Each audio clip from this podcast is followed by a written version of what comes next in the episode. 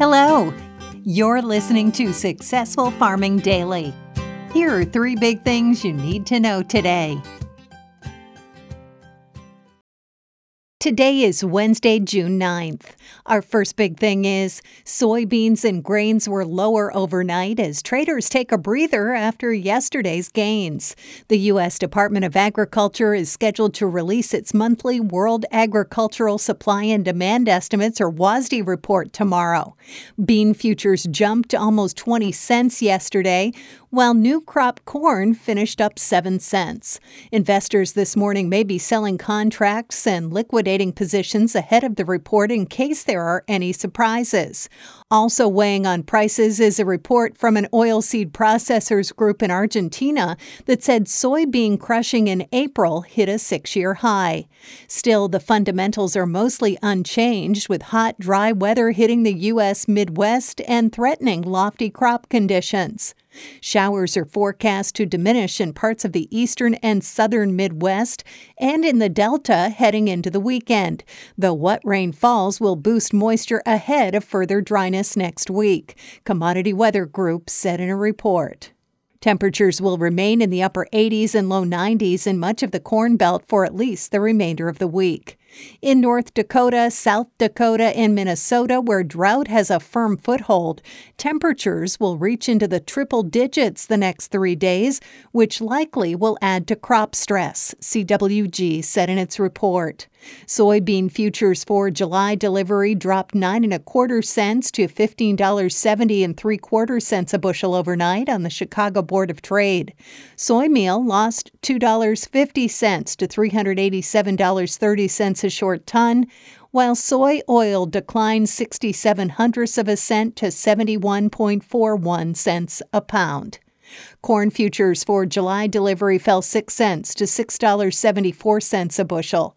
Wheat futures for July delivery lost six and three quarter cents to six dollars seventy eight and a quarter cents a bushel, while Kansas City futures fell seven cents to six dollars twenty five and a half cents a bushel overnight.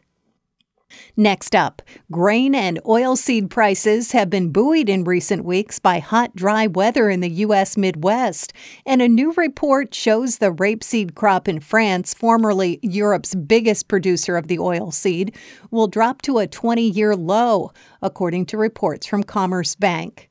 72% of the U.S. corn crop was rated good or excellent condition as of Sunday, down from 76% a week earlier, the Agriculture Department said earlier this week. Some 67% of soybeans earned top ratings, the first rating for the crop this year, but behind the 72% that was rated good or excellent during the same week last year, the USDA said.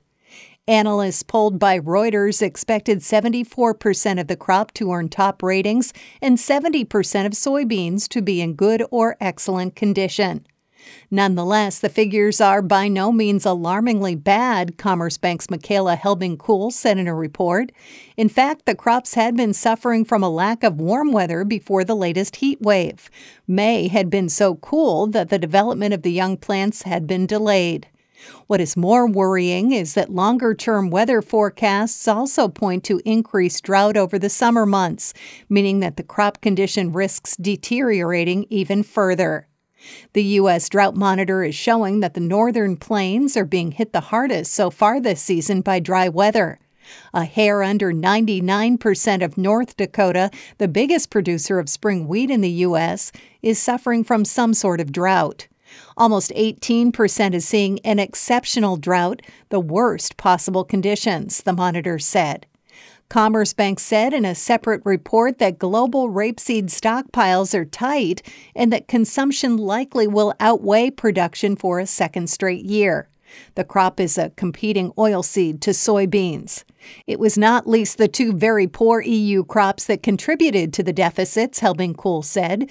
This was the result of a significant reduction in acreage and a ban on a key group of pesticides, not to mention the weather. Production is now expected to rise because these pesticides have been approved again, with some limitations in a number of countries. Still, acreage will rise only slightly this year and drop to 10% below the prior five year average, the bank report said. And even this cautious estimate could still turn out to be overly optimistic due to a drop in French production to below 3 million metric tons for the first time in 20 years, Helbing Kuhl said. If realized, the crop would be down 9% from 2020 to 2021 and 32% below the prior five year average, she said. And finally, thunderstorms are expected to fire up again tonight in parts of North Dakota, where it's been extremely dry the past seven days, according to the National Weather Service. Rainfall overnight will end this morning, but a line of storms will move east into eastern North Dakota tomorrow evening, the NWS said in a report early this morning. Some storms may become severe with winds of more than 60 miles an hour in the forecast, the agency said. Further south in parts of central Nebraska, heat indexes are expected to hit the triple digits tomorrow after a brief round of rainfall today. Thunderstorms are forecast for the area tomorrow into Friday, some of which may become severe. In the southern plains, meanwhile, temperatures are expected to top 105 degrees this afternoon in parts of the Texas panhandle, the NWS said. A heat advisory has been issued for the area. On the plus side, some storms may roll into the area starting Saturday, though severe weather will be limited, the agency said. Thanks for listening. Follow more news on agriculture.com.